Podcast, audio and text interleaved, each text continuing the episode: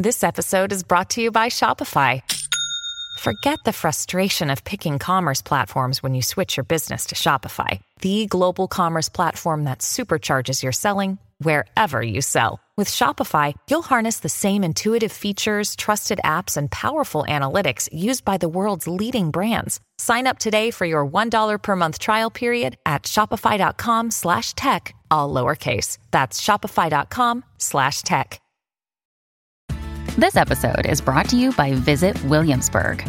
In Williamsburg, Virginia, there's never too much of a good thing. Whether you're a foodie, a golfer, a history buff, a shopaholic, an outdoor enthusiast, or a thrill seeker, you'll find what you came for here and more. So ask yourself, what is it you want? Discover Williamsburg and plan your trip at visitwilliamsburg.com. Another day is here, and you're ready for it. What to wear? Check. Breakfast, lunch, and dinner? Check. Planning for what's next and how to save for it? That's where Bank of America can help. For your financial to-dos, Bank of America has experts ready to help get you closer to your goals. Get started at one of our local financial centers or 24-7 in our mobile banking app. Find a location near you at bankofamerica.com slash talk to us. What would you like the power to do? Mobile banking requires downloading the app and is only available for select devices. Message and data rates may apply. Bank of America and a member FDIC. What's up, guys? Welcome to a another rule of two where Mark is making interesting hand gestures. And today we have a very, got a very special guest once again, Bill Kimberlin, who is the Industrial Light and Magic visual effects editor. He's done a lot of uh, some of your favorite films, including mine, Return of the Jedi, Star Trek 3, Back to the Future, all of them, all three of those. Cocoon, The Mask, Schindler's, Schindler's List, Who Framed Roger Rabbit, Jumanji, Gangs of New York, Saving Private Ryan, Sleepy Hollow, The Abyss, and many more. He collaborated a lot with George Lucas at Industrial Light and Magic at ILM. And uh, today we're going to be talking about his book. We're going to be talking about his experiences. You can find his book in the link below on Amazon.com or Amazon.ca. It's available in all formats. How's it going, Bill? It's going great. And uh, you can also walk into any bookstore and say, uh, Can you order me this book? And they can order the book, you know, Barnes and Noble, wherever you want to go, your local bookstore. Um, but a lot of people go to Amazon, and uh, that's fine. And and um, what's up, everybody? Mark here. You know, um, and uh, bring up the bring up the book one more time. So this this book actually has a really interesting cover because this scene which is the final battle uh, over Endor in the Death Star, was the scene that they brought you into ILM to produce, right? Because George said, I want the craziest space battle ever made. And they brought you in as a film editor who had done your own film, directed, and, and I believe edited your own film called American Nitro. And your first focus was to do that crazy scene with tons of layers and spaceships and and uh, that was your first challenge at ILM, correct? So that photo that's on the front of my book is SB19. SB19 was the 19th shot in the Jedi space battle.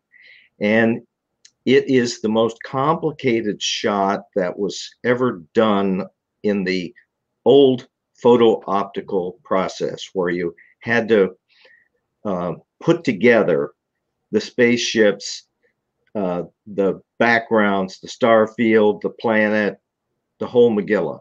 And I worked on that for, I don't know, about a month.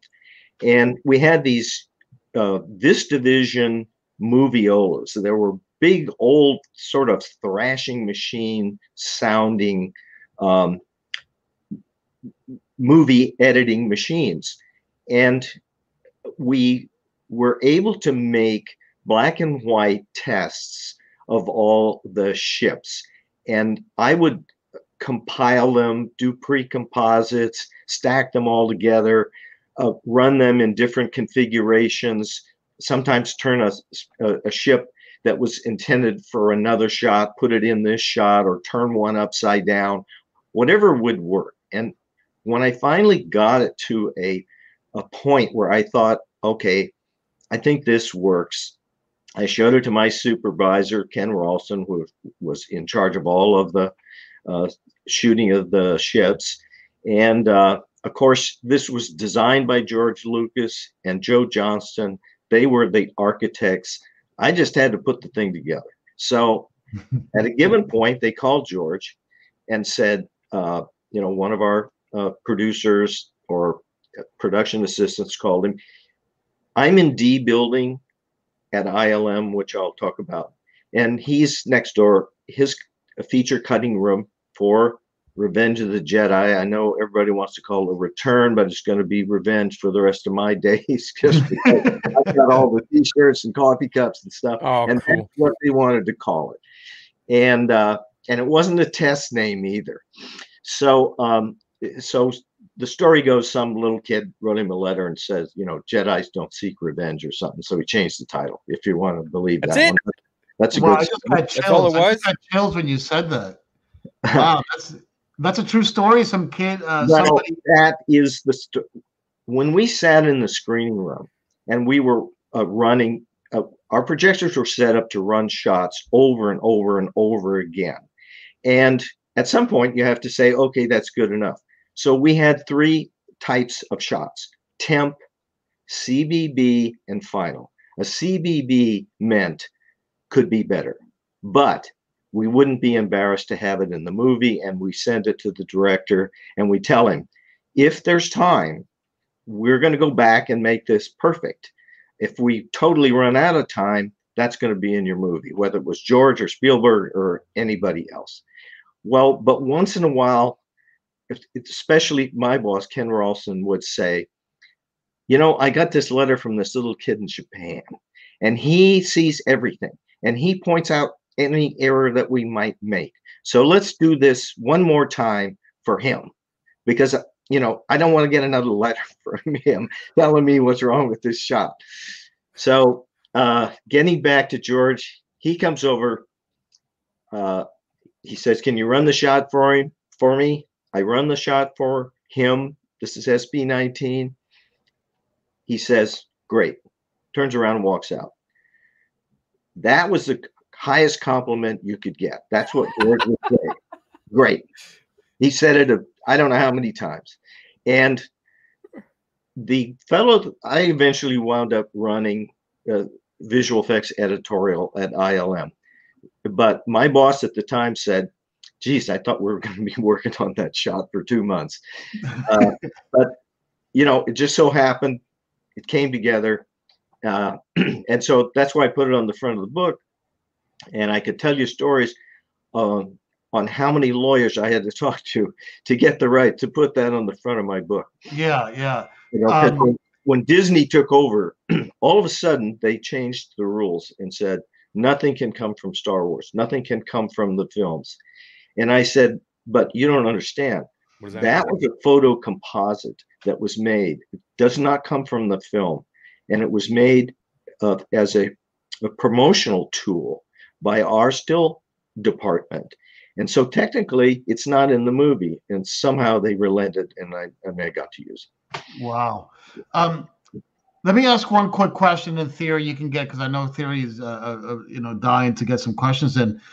One thing that I'm dying to know because in everybody who's worked with George, I ask, what what was it like? Um, what are your like best memories, or or describe what working with George Lucas was like back in those days?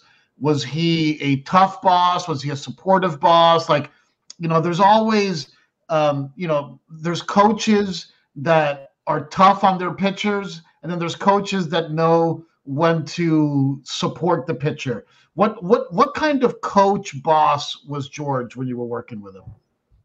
So um, when I started working with him, he was a very um, uh, reticent man, and he was uh, shy around people that he didn't know well.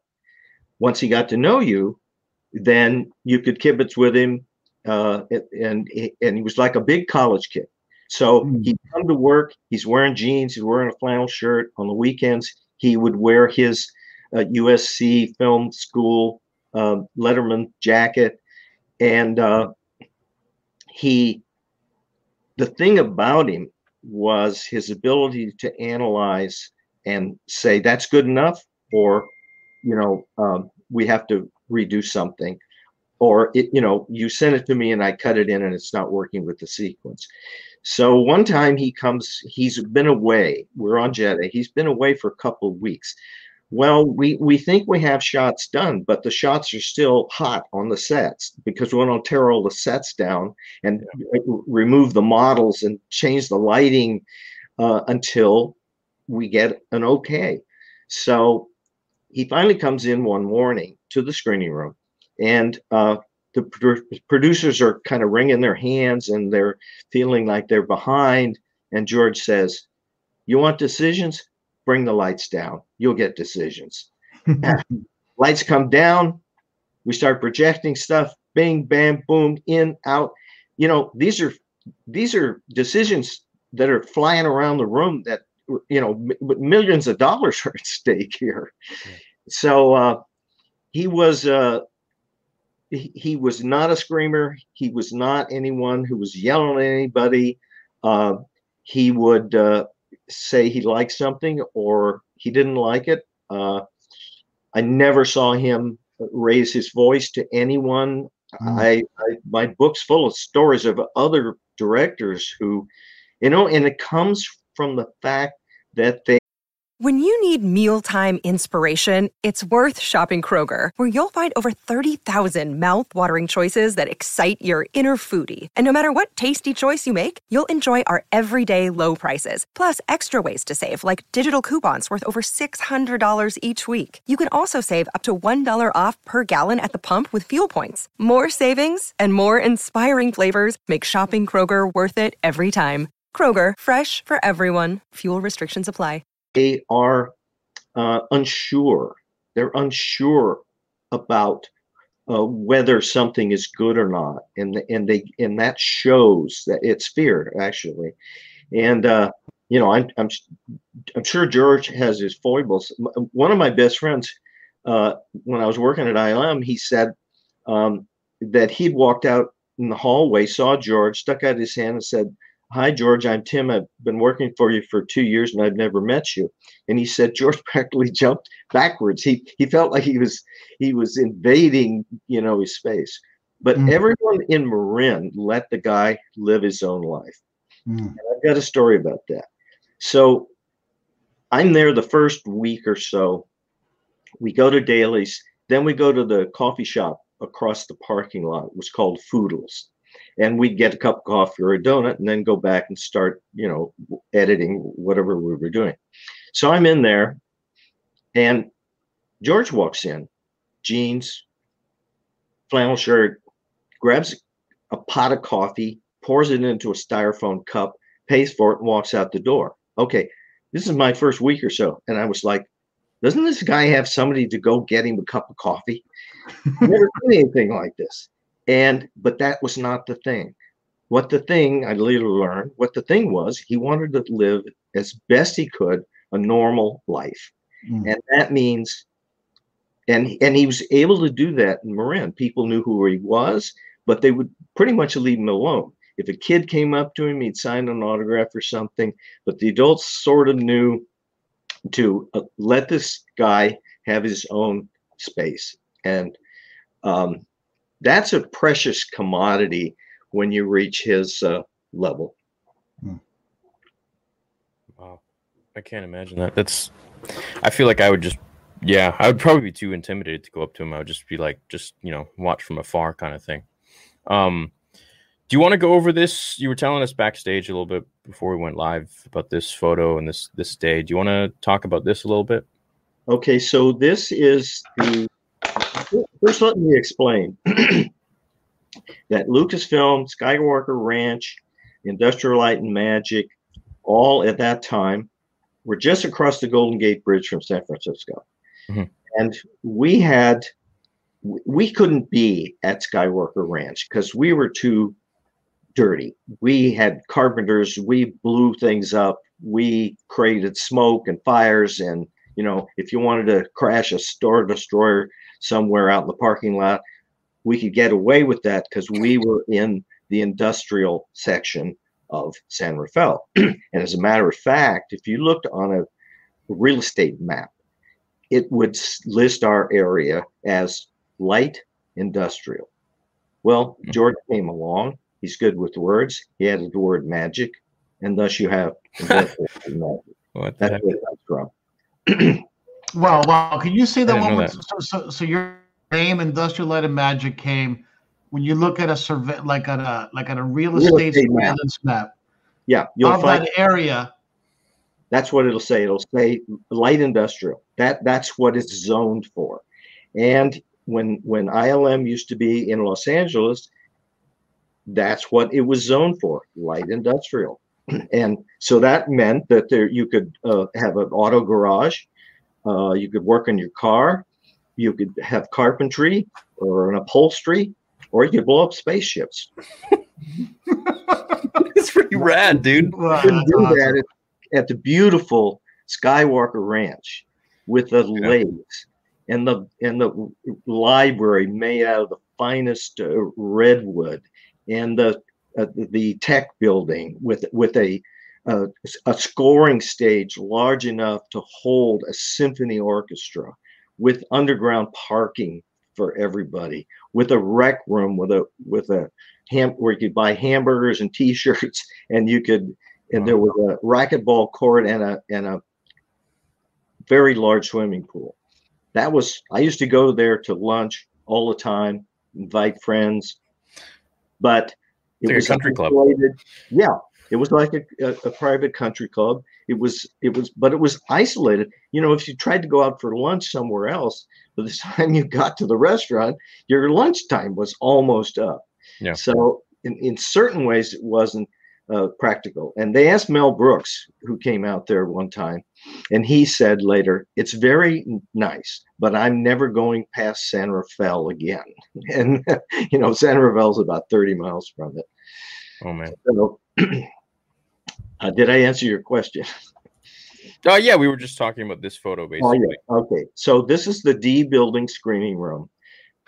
this is the uh, let me get a glass of water here. This is where we looked at all of the dailies mm-hmm. uh, from uh, Jedi. Yeah. And uh, we had specialized projectors where we could run shots uh, forward, backward, almost stop them. And the supervisors like Dennis Muren, who's in the very uh, front uh, right side of the frame, and George, and I'm sitting di- directly behind George there, and there's various other camera people. You can see the storyboards up on the walls. Yeah. Uh, George had a pointer, and he would point out things that needed to be changed. And uh, I remember it was his birthday the week we, the week I started there. And uh, one day we were watching the dailies from the space from the uh, bike chase and this were these were backgrounds shot in the redwoods in this VistaVision with a steady cam up in uh, humboldt county somewhere and we're running them you know and running them and running them and all of a sudden two ewoks run out and they're holding a banner and it says happy birthday george and everybody oh, has a big cool. laugh and george keeps saying uh, run that in dailies for Marcia tonight at the house because he had a screening room at the house. He wanted her to see that because it was kind of funny. Yeah, that's really cool. Let me ask you a question about the because uh, I think it relates to the stuff that you were working on. So in that picture, um, if you can bring it back up, theory, real quick. Um, in the background, like you mentioned, there's a ton of storyboards and um, when you think about filmmakers like for example stanley kubrick who i used to think was a big storyboarder it turns out he never storyboarded anything he just kind of found the shot as he was making the movie um, did you guys pretty much know exactly what every shot would look like? I mean how how close to the final product was the storyboarding process? Well in special effects, which were the, the shots that were being worked on here, um, you you pretty much needed to stick with the plan for the shots. Now, uh, when George got the temps and started cutting them into his live action, he would sometimes figure, okay, I don't need that shot. Well, okay, there you would just save two hundred thousand dollars on on his movie. So that's why you have the these are uh, like plans. George would sit down with a concept artist, and they would paint some um, pretty sophisticated paintings to get across the ideas.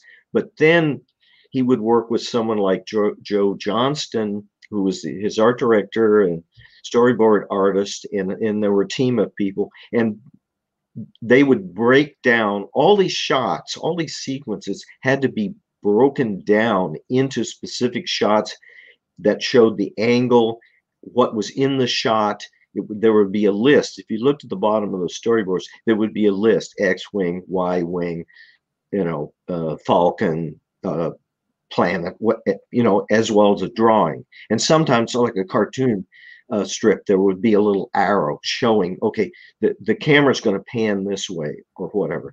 So that's the plan. Sometimes the plan gets thrown out, but myself, I would receive all these storyboards. And then when George got an idea, needed a new shot, he would send me a new storyboard, and uh, I would get the results from the camera guys who went out and started shooting these new shots. Um, so it's a it's like an architectural drawing, but in almost a shorthand. Uh, it's a sketch I've got a bunch of them, and I put a few in my book just to show people, okay, this this is concept art. This is this is planning out the shot. This is what it looked like. Were there awesome. any shots? I mean, obviously, uh, digital uh, editing and VFX have come such a long way since, especially even the '80s. Um, was there any sort of a scene that George wanted to do that he couldn't do back then? Because I've read in interviews that he couldn't, you know, make the the originals as maybe flashy as the prequels because the technology wasn't around. But right. did you know of anything that he wanted to do that just had to be taken out of the script or taken out of the movie because it just couldn't be done at the time? Well, famously, there were shots in the original Star Wars that the studio would not let him do for cost reasons, and they control everything and uh, I've said this before. Um, I was in on the uh, restoration of the three Star Wars films. Okay, this is how it happened. We're sitting in C Theater, which is the building next to my building uh, at ILM, and uh, this is a beautiful Art Deco theater that George and his wife designed because it, it, also had a bunch of editing rooms there. And if you've ever been into a studio editing room, they're like a basement and they're horrible. And he when he designed his, they have patios, they have beautiful furniture, thick carpets, wonderful. The theater was like that too, just soundproof the, the, the theater floated inside the building. It didn't touch anything because it was originally a sound mixing theater for you know Skywalker sound. Okay, so George brings his personal print of Star Wars down, and he runs it for us. Now, this when I say his personal print, this is the one one of the only prints ever off of the original negative, and he had a copy of it, brought it down, ran it for us, and told us of the changes that he wanted to make. And uh, the idea was that there were some shots, like the famous Jabba the Hutt shot, right. that was later later done in CG, that just couldn't be done. They, the technology was not there. He, he did what, the best he could, and uh, but when it came time to um, cut into the original negative. My friend Tom Christopher was the guy who did it. He was the guy who George saw every Friday. No one saw George every Friday. Tom did. and he would update him where we are with the restoration of Star Wars. And so when they got all done, Tom has the negative laid out there and he's starting to cut the new shots in, the replacement shots. George hated some of the way the wipes were done. And when they reprinted them, there was a lot of dirt in them. All that needed to be redone. And uh, at one point, Tom says, You know, before we do this, we could just run off a dupe negative in IP, and you'd always have uh, the original version. Right. And George said, basically, stop right there. You don't understand. This, what I'm doing now, this is the original version. This is what I want to do, and they would not let me do. And now I have the money to do it. Okay. Now, that. that's so badass. some people are very unhappy with changes that were made. Yeah. But I'd just like to point out, I don't have a dog in this fight, but I'd just like to point out that every artist, novelist, painter, every kind of artist is constantly adding and making changes to their work. You know, Scott Fitzgerald is one I can think of off the top of my head. And I liken it to this. Let's say you're some kind of big shot financier in the 1950s and you're in a penthouse in New York and you have a Picasso, a really nice one. And you have Picasso over to dinner because he's still alive. And he looks at the painting, he says, You know, Bob, I always wanted to add a little green to that, but I never could for, afford it. Would you mind? What are you going to say to the guy? No, absolutely no. yeah. yeah, yeah, that's very interesting. Here, uh, last uh, last week, uh, we had the great Paul Hirsch on the show, and uh, he was very generous with his time, and we chatted quite a bit about the editing. And I asked him a question. I'll ask you as well. Um, famously, when the National Archive was archiving AFI's 100 greatest films, they, you know, uh, Star Wars was one of them, and they asked George uh, for the negative of of the film or, or a print of the film that had won the Academy Award so that they can archive.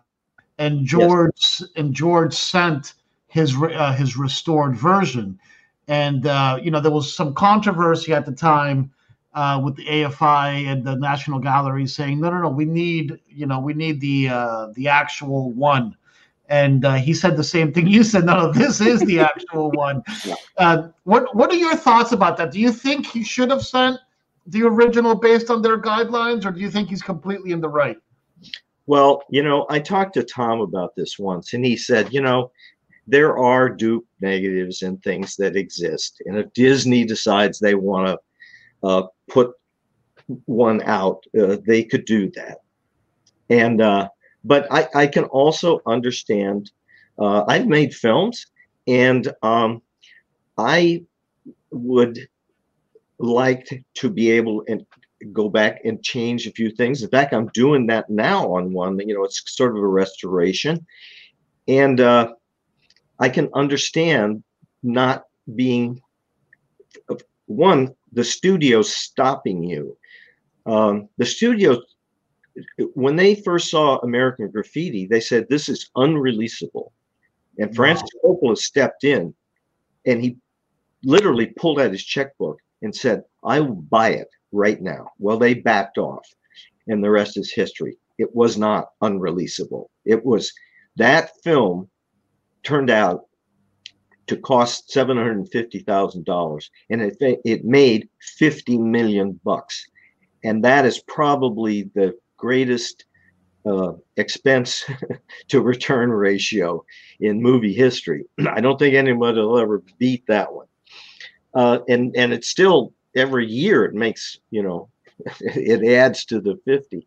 So uh, what do I think about it? Um, I uh, I'm a kind of a historian guy, and I appreciate I know what original sources are, and uh, I but I also know that uh, if if the studio jumps in and they say, okay, we're changing the the Star Wars film, if they were to do that now, I think everybody would really legitimately be pissed off. But when the creator does it, I think you got to give him some leeway. I agree a thousand. I agree with that. Yeah. Um, what did you think about them switching Anakin uh, from uh, putting in Hayden in there in the go from the ghosts at the end? You know, I'm not enough of a Star Wars geek to have an opinion on that. I I have a ranch up in uh, above San Francisco. I live in near San Francisco. Yeah. And a neighbor kid knocked on my door one day, and uh, geez, he had a thousand questions. He he found out that I worked on Star Wars, and I, you know, you can't say to some kid, you know, beat it, kid. you know, I don't You know. could, I, can't, I can't answer all these questions. You know, it's a professional thing for all of us, Yeah. and um, you know, uh, there there was a if if people came to uh, apply for jobs and there were too nutso about being fans, you know, we would just pass because um, it it uh, you know it was fine, but let's see your credentials first and see Right. how you work here, and then we all you know have a soft spot in our heart for these movies, you know, because we knew we were working on something that ev- that was so important. And who wanted to disappoint every little kid in the world because you didn't do your job right? I mean, you worked. We we wanted to, to uh, do it for George himself because we liked him, and uh, we wanted to do it because we knew these were more than just movies. You you had the uh, you know a whole eth- ethic here, uh, uh, and you know I have said before. George Lucas made his fortune, his billions, the hard way, selling movie tickets.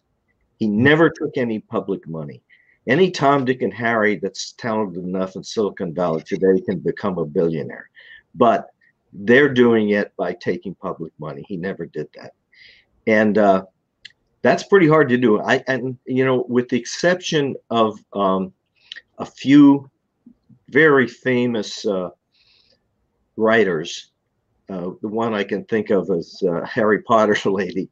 Uh, very few have done what he's done. Yeah, yeah. Agreed. So so so to shift gears a little bit here, because you also worked on a trilogy that's probably, you know, one of my Back to the Future is like my favorite movie. It's one of my favorite movies of all time. I think it's a perfect movie. I think it has that rare air of okay, Back to the Future is a perfect movie. Um, do you very specifically, do you remember why they picked Orion or like any kind of thinking? did you hear the rumor, the murmurings of why they went DeLorean as the time machine in Back to the Future? Well, let me say uh, that is one of the most perfect screenplays I think I ever read. I mean, to keep all these balls in the air, the time, you know, uh, future, past, and, you know, interlocking the stories, and and especially when then you go on, you've got you know another movie and more stories, and you're going back into the cowboy days, and Yeah. doing all this stuff. That was that's just brilliant, and um, the director had been set. Um, he was originally going to make Cocoon, Mm. but he was working on a picture called Romancing the Stone, and that Classic. had a terrible preview. It, the preview was so bad that Richard Zanuck and his wife Lili they fired him, so he never he never did Romancing the Stone. But then after he did um, the first um, Back to the Future, then he could do anything he wanted. Right. And uh, so w- the one story that I can tell about that is uh, we in the in the Back to the Future uh, where they go back into the the old west and there's the steam engine and all that stuff. Mm. My boss Ken was looking for a place where he could uh, you know, we had built this, I don't know, one sixth scale steam engine, and uh, we needed to run it off a trestle and have it crash. And I said, you know, when I was a kid, I used to go squirrel hunting up in this place north of San Rafael, town of Novato, and there was an old uh, quarry up there, you know, a rock quarry. Mm-hmm. And so Ken rode up there with his wife on a horse one weekend and he looked at it. He said "Dana, you know bill said there's something up here. And uh, he found this sort of canyon thing.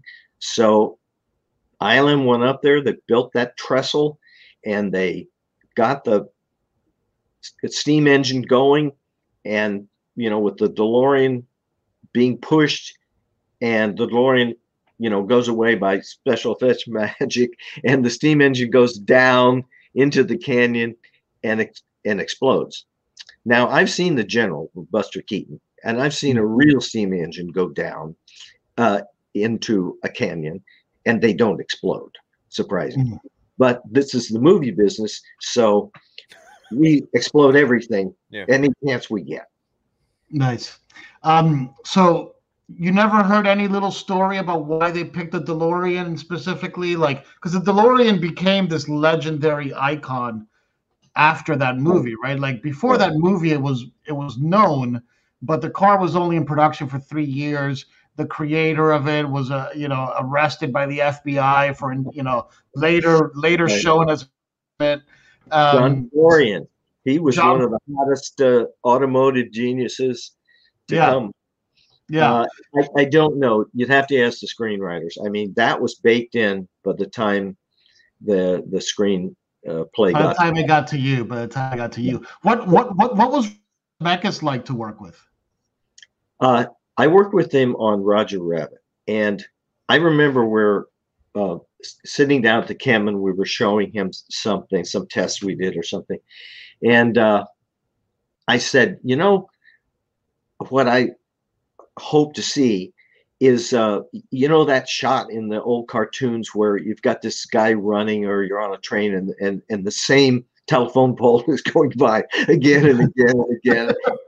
And he said uh, oh we're going to do all that you know? He was he was like a big kid. He was very enthusiastic and he was open to hearing you know what some small guy like me had to say and that was one of the most fun movies to work on because uh, it was so breakthrough. No one had ever done anything like this. I mean, there are uh, examples with lockdown cameras and a, with a, a, dance routine and singing where animated characters were synced to live action characters. But here, they weren't sure that this could be done. Spielberg had put up some money and he said, I, I want you guys to do a test to prove that they can animate to this. And so my boss, Ken, said, okay, I'm going to create a test that's so damn hard, we'll just see if those animators can solve it. So we got the car, the, the famous car, or we did a mock up of it uh, out on one of the stages. And we had a swinging light and we had the car headlights that a character is going to walk through. We had Jessica. I mean, you know, we were we had just stand-ins for this, and then we would shoot it without, and we put all that uh, together and made reductions and sent it to the animators, and they drew at first like a pencil test uh, and before you go into all the color animation, because they were doing, you know, these this gorgeous Disney level classic animation, painting cels, hand painting. So you can't do that until you've locked it down. So so they did a whole bunch of pencil test uh, of all the movements and stuff, and we composited over the background. Looked like it was going to work. They sent that out uh, for real now. So we took an 8 by 10 pegged animation cel of every scene in the live action mm-hmm. and then that's how the movie w- was eventually done. Every single scene, we had a, a you know eight by ten animation cel, and they drew to that over a background that was a still of the live action. And when you composite that all together, so when we put that test together, we sent it down to Spielberg and he just went nuts. He says, okay, we're, we're going ahead with this. You know, this is a movie about an animated character that no one's ever heard of. You know, yeah, yeah, yeah. the screenwriter. and it cost fifty million dollars to make it, and we screened it in uh, Pasadena, and uh, the first thing that happened is a bunch of young people saw the opening Roger Rabbit cartoon, which is brilliant in my opinion. they got up and left. They didn't want to see a cartoon. They thought it was going to be a cartoon movie. And then we ran it again for an older group. And one guy stood up and said, I like the movie, but I'd never take my children to see it because of the language. I thought, I thought Disney would keel over. The executives would be, you know, uh, comatose. But I'll say something for them. They they never changed that uh, language for Baby Herman, which was, you know, slightly rough. But it was Yeah. a brilliant Yeah, with, the, movie. with, with the cigar. Yeah. Yeah. the cigar. And- So and, I have a follow up. Yeah. I have a question, but theory. I wanted to give you a chance to jump in here if you wanted to um, ask something. But I do want to ask something following up to Go, the Roger Rabbit it. stuff. Go for it, Mark. So one thing that, that that blows my mind, you had a front row seat to this transition between the traditional special effects methodology as it slowly evolved into what today is now full-blown CGI. And a lot of people, a lot of film historians attribute that to a movie called The Abyss uh, by James Cameron, with the liquid creature was made completely in CGI. You know, as as the story is told. What Right. what was it like working at ILM and starting to see that slow transition between the traditional special effects evolving into the CGI? Well, it, it was exciting and it was scary because it was eventually going to put a lot of people out of work. And uh, we had a guy there who was emptying waste baskets and doing other stuff by the name of John Knoll. Uh, John Knoll and his brother invented Photoshop. Now, that's probably the largest selling piece of software besides something from Microsoft Right. that's ever Yeah. been done. And uh, They came from John- ILM. John Knoll did it on his own at night. And when he got stuck, he would call his brother. And uh, we used to, after John is a major creative person at ILM today. He's a major supervisor there. And uh, because of Photoshop, he's also a very wealthy man. along with his brother. But we used to kid. John, John was so talented.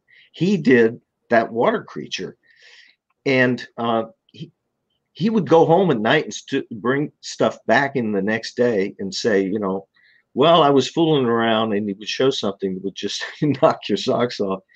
And we used to kid, and we'd say, you know, John has an older, smarter brother and he lives in Michigan. And, and uh, John calls him when he gets stuck on something. Well, John was instrumental in getting some of this stuff going. Also, George was pushing very hard. Hollywood, they don't want to spend any money. They don't want any R and D. They don't want this. They don't want that. George had to drag them kicking and screaming into electronic editing with the Editroid. They had to drag him into um, the digital projection, digital cameras. He he hooked up with um, Sony because his company was not large enough to to you know build a digital motion picture camera. Uh, so the breakthroughs that this guy, you know, not we we haven't even got to Pixar yet. You know, when the the first time when John Lasseter brought over uh, a little video. He called me and said, you know, can we bring this over and show it because we finished it and we scanned it out. Well, that was Luxo Jr. Well, Luxo Jr. I looked at the thing and I said, anybody who can get that much emotion out of a Luxo lamp is pretty damn talented. And uh, I have no idea where he's going in the world, but straight up, I think. And of course, the whole Pixar thing came right out of ILM's uh, computer division and the scanning of negatives. It, it, it, to begin with, to, to make some of these shots, like you're talking about in the abyss, we would take the um, film negative background, we would scan it into digital ones and zeros that you could put in a computer. And then once you get it in the computer, you can do any damn thing you want to. It's like magic. And then you scan it back out. It still it goes back to film, but you can cut it into your movie. Like today, as I've mentioned, it would be nothing to do the girl in the little red dress in Schindler's List, but uh, was a big deal back then. So all of this stuff to me means that if you compare George Lucas with uh, someone who's gotten a lot more fame, uh, like Steve Jobs, I think in the end, George is going to be found to be the more important person because he changed all of filmmaking for all time. Yeah. And and there was pushback when he tried to do the um, the restorations all the executives were totally against doing that. They did not, they said, we're not in the restoration business. And they tried to stop him. They did everything they could. But of course, he owned the company and they could only go right. so far. And then if you look at the money they made off those restorations, they made $250 million. And that financed Holy crap. the new movies that they wanted to make. Jesus. You know, like, the prequels, yeah. What are they thinking? Sometimes those executives would come in and they would run some film. They were going to do like a, a, go to a Star Wars convention or something. They'd bring this film and they run it for George for his approval. And I remember I was sitting there one day and and George says, you know, he didn't like it. Yeah. And they they talked him into it.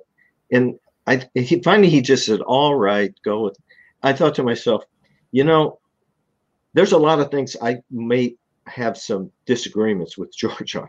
But if he, if it's a film subject and he's telling you it's not working, you better listen. Yeah.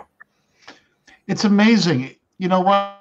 when you say this actually gets me a little bit angry. Okay. And oh, I'm already, I'm, I'm, angry. Yeah. I'm angry hearing that because I'm, I'm tired of And I apologize for saying this, but like, you're so right you know, you have the guy who literally transcended and changed film in more different layers than any other filmmaker, you know, ever, right? It's like you'd have to go all the way back to maybe Orson Welles and Alfred Hitchcock to even try create a a comparable, and I don't think you can.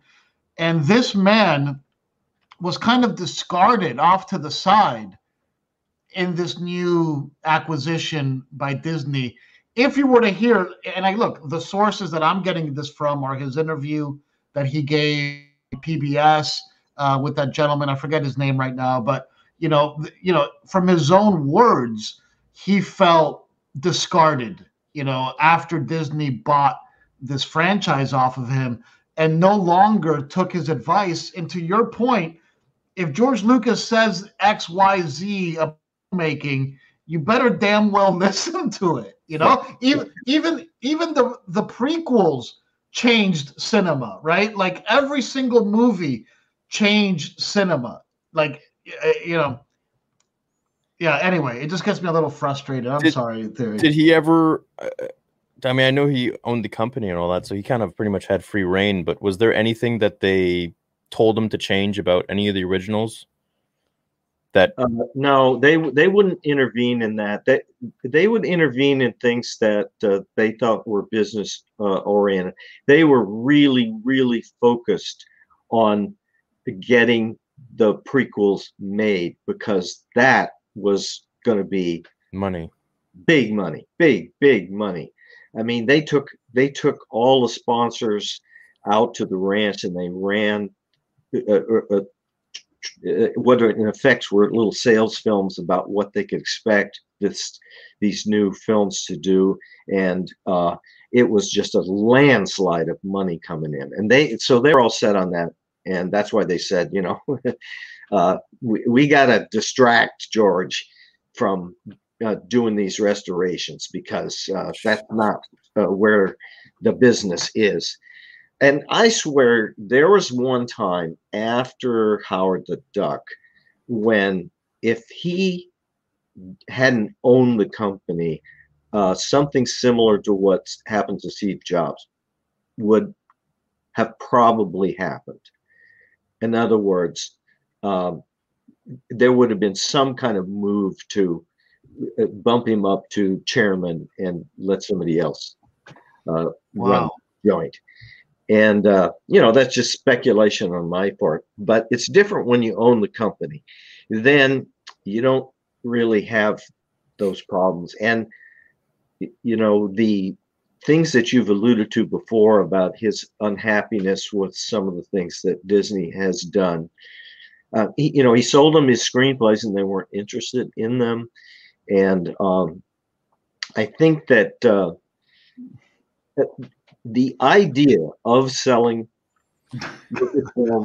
to yeah. Disney, I think, was a that was a brilliant idea in the sense of, of legacy because his kids aren't interested in, it. and if you want it to survive off into the future, that's the way to have it stay alive because it imagine what would happen if just he, you know, he passed away and all this stuff sitting out at the ranch and in in boxes and uh, right. so what what's gonna the, I don't think that would have happened. I don't know. I I just I just feel like that would never have. I feel like there would have been someone that would have been. I don't know. I feel like Dave. He would have appointed Dave Filoni or something. You know, as head of I I don't know. Maybe he would have come in there and handled everything from there on, and and Dave Filoni would uh, give it to someone when he got very old and was done with it. And, uh, I don't know. I just don't feel like it would have gone the way that it did. I almost I read Bob Iger's um, book, and I gotta say I wasn't really interested with. I wasn't in favor of the way that he kind of pitched the idea of buying Lucasfilm from George. I mean, he closed the Disneyland park, brought George in for lunch or whatever, and I was like, you know, you don't have any heirs. You, are kind of getting old. I mean, this is the gist of what he was saying, and Right. I didn't enjoy that. I, I mean, it, it, was almost felt like Palpatine was coercing Anakin, like talking to Anakin at this point, and it was just kind of strange to me. And it seems like because Bob, you know, did a few favors for George with the the Indiana Jones uh, show in the '90s or in the late '80s, that George kind of felt, you know, maybe indebted to him. Well, George always had an affinity for Disneyland and Disney, yeah. and uh, you know, at one time there was an idea that well there could be a lucasland kind of thing. We used to joke about it. But george knew that the company that was best suited to do the rides and all those things like i worked on star tours that that famous it's a know, great ride. ride. Yeah it was yeah, it's awesome. well written uh, you know cool idea. Yeah. Um, but he knew that th- those that was the group to do it and that was the place to do it because the infrastructure that Disney had built up over decades. And so I think that's why he why he went with them. He always admired their ability. Yeah. But um, you, when you wake up one day and now you've gone from master of the universe to they don't want to they don't want to listen to you and they don't have to uh, you know, that's hard for anybody, but that happens to a lot of artists. And thank God he walked away, uh, you know, uh, more than solvent. He's building a fabulous museum yeah. in Los Angeles that looks like a spaceship. Yeah, I, I, wrote a little article about it and had some pictures of it. Uh, it's on my Facebook page if you get to it, and uh, it, where it's actually it's on my uh, Inside Star Wars uh, Facebook page. Do you want to do you want to shout that out for everyone watching where okay. they can find it? So if you want to go to uh, Facebook slash Inside the Star Wars Empire, you will see a Facebook page, and it has uh, things that I post occasionally. The latest thing that I posted was uh, photos of the museum.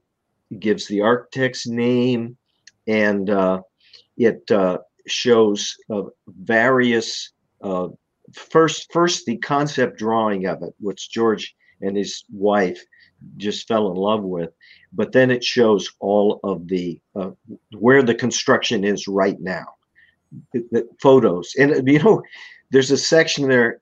Uh, it's an aerial that was shot from a, a web or a drone, and, and it looks like the ship of a, of a, of, uh, an aircraft carrier is what it looks like right now, yeah. which is so appropriate for a Star Wars museum to look yeah. like this giant hospital ship or something floating in uh, Los Angeles. It's four stories high. It's 270,000 square feet.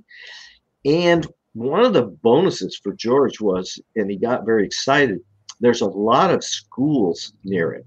So mm. we want school kids to be introduced to narrative art, which means comic books. It means uh, illustrations. I mean, Norman Rockwell, master artist. You know, the, the art world has abandoned him. But you look at some of those and see what he did. I mean, pretty hard to deny it when it's right in front of you and you're a little kid and you're wandering around you're seeing all this stuff and maybe you're going to see some uh, star wars spaceships and you're going to see drawings original drawings and then you're going to you know it's going to blend into all kinds of ways of storytelling through narrative art and illustration. You know you you mentioned um, something that just breaks my heart every time um, so I have to just follow up on it very quickly that you know George gave them these sequel screenplays and they discarded them. Do you have any insight into what the sequel story be about or or, or what some of George's visions were for the movies past um, you know for seven, eight, nine? I, I don't. I I would guess that they're somewhat akin to the prequels. One thing I can say which I put this in my book and I said, You heard it here first, folks. George was in the screening room one day and he mentioned he was going to do a comedy version of Star Wars. You know, this was just something he just happened to mention that he thought that would be a cool thing to do someday. And, you know, we all remember uh, back when there was a thing called Hardware Wars I don't know if you've ever seen it, but it was a it was a, a, a kid made a film, a local filmmaker, uh, using pots and pans and stuff, and you know, and irons, uh, you know, ironing board irons, flying through a simulated space, and it hmm. was you know it was just kind of a, a funny little takeoff. And I don't know if I know that George uh, laughed at that and thought it was kind of funny and uh, so, where this idea came from or why it disappeared, uh, I have no idea. Maybe it was just that day. Gotcha. Fair enough. Fair enough. I, you know, my greatest un sort of unfulfilled fantasy is to know what his actual story was for 789. I mean, there's rumors, theory just did a video on it recently but there was an actual script. You know, there was an actual yeah. script written. I think and, there was uh, three. Uh, yeah. Yeah, yeah, and uh, Michael Arndt, who's a brilliant writer, um, doesn't want to talk about it. You know, he just, um, you know, doesn't uh, doesn't want to talk about it. Uh, and you know, it's kind of heartbreaking that that story lost in the Ark of the Covenant. You know, like if they open up the Ark, like people start melting or something. Like, you know, it's like you know, I, I don't know. It just it just breaks my heart. You know. Well, have you ever Yeah. seen the original screenplay for Star Wars? I mean, you have to to to see the the the original thing, you know, scratched out by George. You have to go to the UCLA uh, film library and and find someone who can lead you to the script. My, my wife for a while was uh, doing a script writing, and she read it, and you know the thing is way way too long for one movie. I mean it is it is uh you know a screenplay usually is like 120 pages and this is i don't remember. I think over 300 pages. Yeah, we, that sort of had to be corralled down but t- to me it was no surprise that when the roof blew off and this thing became the biggest thing since copper pipe the movie that that uh, he said, "Well, you know what? I've got some other ideas here." And uh, so when they shot uh, Empire, um, which I think is the best of of the films. I mean, given that Star Wars is is great, but just to my taste, uh, I, I really liked uh, Empire.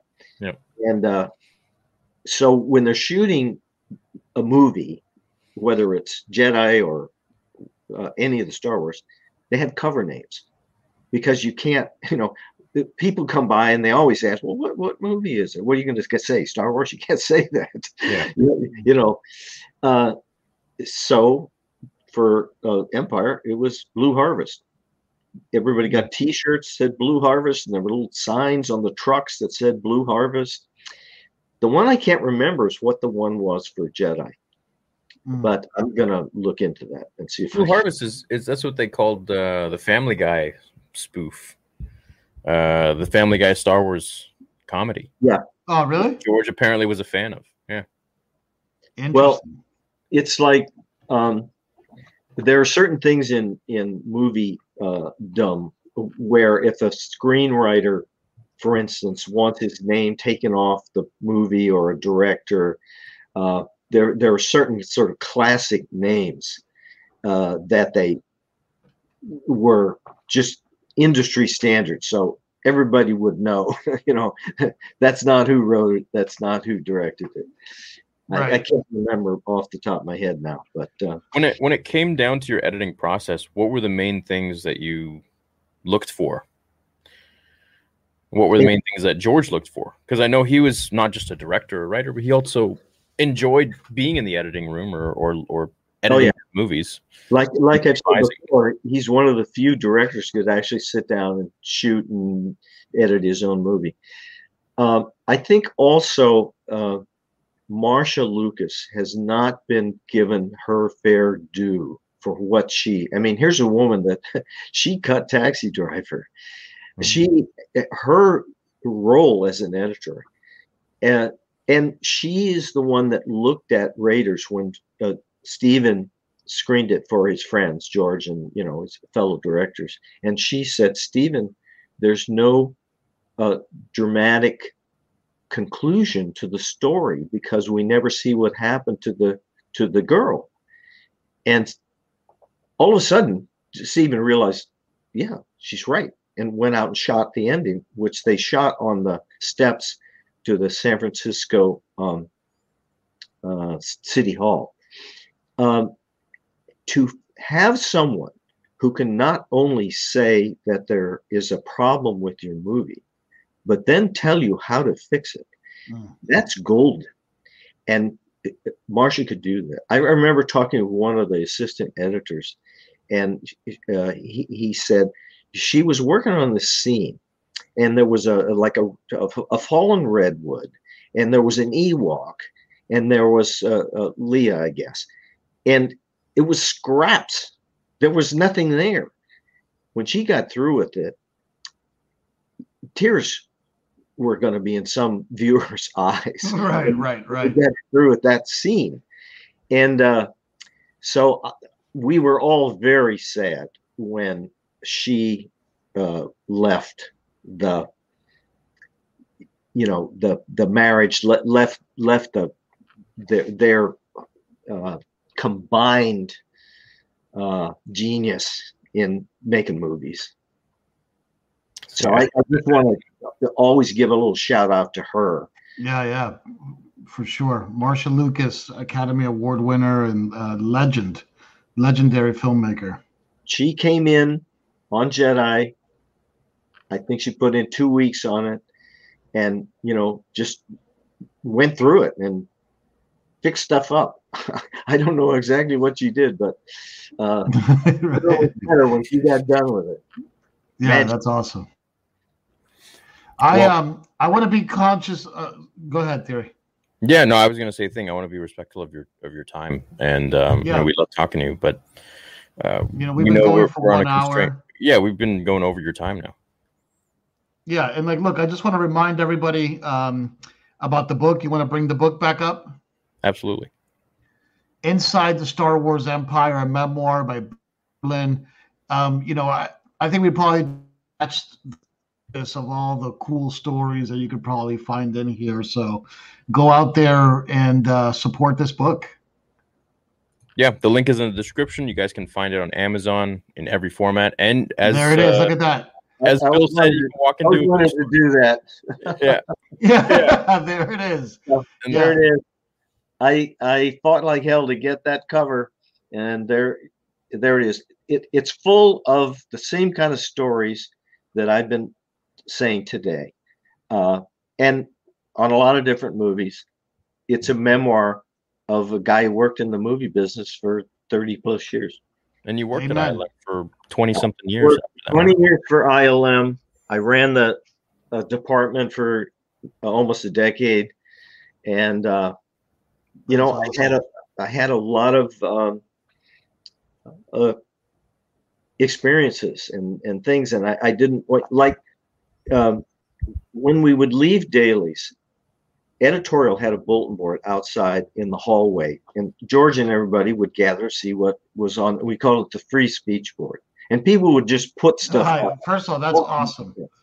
So, I remember one day somebody put up something that uh, was a picture of what Muhammad Ali might look like when he was in his 70s. And of course, at that time, he was like 35 or something. And then another article was there that speculated that in the future, a house could cost as much as $200,000. And we thought that was so crazy. How could anybody afford a house that cost $200,000? Well, look at where we are now. I wish it cost two hundred thousand dollars. right. Look, abs- look. First of all, I, I I can't say how relevant and how important it is, and what a great culture it seemed that ILM was, where you have a board called the Free Speech Board, where people can feel confident to. Ex- yeah. I'm, and and I'm George sorry? come by and look at it. Yeah. Know? And because he laughed about it. Uh, so that's the that's the kind of healthy thing that we just don't you know people people some people literally see free speech as um as a problem you know um and it's beautiful you know to know that that company that means that means so much to me um and and shaped me so much had those kind of you know that kind of dna in it. Uh, before we go i do want to point out a few things okay? Um we've been you know, it feels like it's my full time job, but uh, we've been working really hard on StarWarsTheory.com. So uh, go go check that out, StarWarsTheory.com. There's been a, a bunch of new updates, and even some more new updates are coming tomorrow. So if you're already a member of StarWarsTheory.com, thank you. If you're not, go check it out. Blockchain bulletin board system uh, that actually rewards um, the creators of the posts financially. Right? We're trying to we're trying to create blockchain based technologies that actually benefit the audience uh, bill. So something i'm very very excited about. Uh, if you want to go check it out star There's wars a big forum on there. It's pretty cool. yeah yeah it's very active. And uh, also we're clipping out um, these interviews and we'll clip out bill's as well. We're just starting to clip out uh, paul hirsch's uh, if you go to youtube.com uh, forward slash Revog. I don't know if you can bring that up really quick, Theory. Um,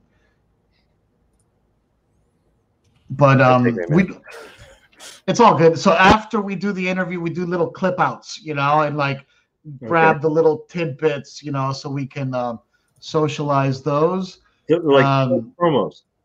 Yeah, yeah, yeah. Yeah, kinda, just, yeah, just, yeah, just you know, just the little hot topics, you know. Um, but anyway, it, you know, it's all good if you can't bring it up, but you know, go go uh, check that out. Oh, there it is. Yeah, you see there we have uh, Yeah, clips coming clips on, on. Yeah. from Alan Dean Foster and Paul Hirsch. So go check that out. And, highlights. uh, Yeah. The highlights, baby. And uh, we do have another show, another Rule of Two with another legendary Star Wars guest coming up um, next week. We're not going to say who it is yet or give the time because these things are very fluid. Um, but we will make that announcement soon. But Bill, I want to be able to chat with you again. I- don't feel like we touched on everything, and there seems like there's so much wisdom that you can impart to us. Um, and we I'm can very find a lot of that in his book. So make sure you yeah. check it out. It's linked below, and you can also walk into any bookstore and you can find it there too. So, um, Bill, thank you so much for your time. You made a lot of my favorite movies. You worked on a lot of my favorite movies, and I, my first job that I ever wanted was to work at ILM and to uh, make lightsabers when I was six years old. so, uh, Do you have a lightsaber from from ILM? Do you have anything near you that you can just flash us and give he's us got that dance finale? C3PO I see over there. If you look at the photos, I I pulled stuff down off the wall and out of garbage cans that I didn't want to see uh, go away, and so I I've got some there. The, if you get a hold of my book, there's some photos in there of stuff that I salvaged, and uh, that's uh, you know my effort to make this period a, a little bit better in history. The book, uh, no one that ever worked for ILM or Lucasfilm has ever written a book. Now, I know Paul Hirsch wrote a wonderful book, but he wasn't an employee. Mhm. I'm the only employee who's ever done it. I don't know if they're afraid of the lawyers or what. Uh, and and I think it's going to be some time. The books are all by journalists who've come in, spent a couple of weeks, interviewed people, Yeah, yeah. wrote a book, and they're gone. Uh, I was there. I saw it. I'm an original source. I wrote it down. I'm sure there's mistakes in there, or people may not like my opinion about this, that, or the other thing. But uh, it is there for history. Welcome to What- 2021. If people don't like your opinion, One last question for you, Bill. If you had to give advice to young folks out there who want to take a path in the filmmaking world, in the creative world, after all this wonderful experience that you've gained in your career, what would your advice for young people be that want to pursue this as a career? get yourself an internship. We had hundreds of interns at Lucasfilm, at ILM, very bright uh, uh, students. And the thing about them is we, we became sort of old war horses, and their enthusiasm uh, just was infectious for us. So they learned some like real world things, and we got this boost. Uh, you know, when you've heard the term, um, many Bothans died to bring you this message or whatever, it is. When you heard that 500 times, you don't want to hear it anymore and you start making fun of it. And we would say, you know, we would bring a hamburger over to someone and we'd say, many Bothans died to bring you this hamburger. Uh, so interns get an internship and i guarantee you if you want to work in hollywood you can work in hollywood you may not like it when you get there I suggest intern, you know uh, and people should not say oh i have this goal or i have that goal in my opinion you should find the lifestyle where you're happy and then go out and figure out a way to make a living to let you live that lifestyle. Yeah. Well, many Bothans died bringing you this podcast. Yeah. So, okay. you know, Thank- thank you. I Thank you very time. much, sir. And you guys can check out the book once again. See everybody.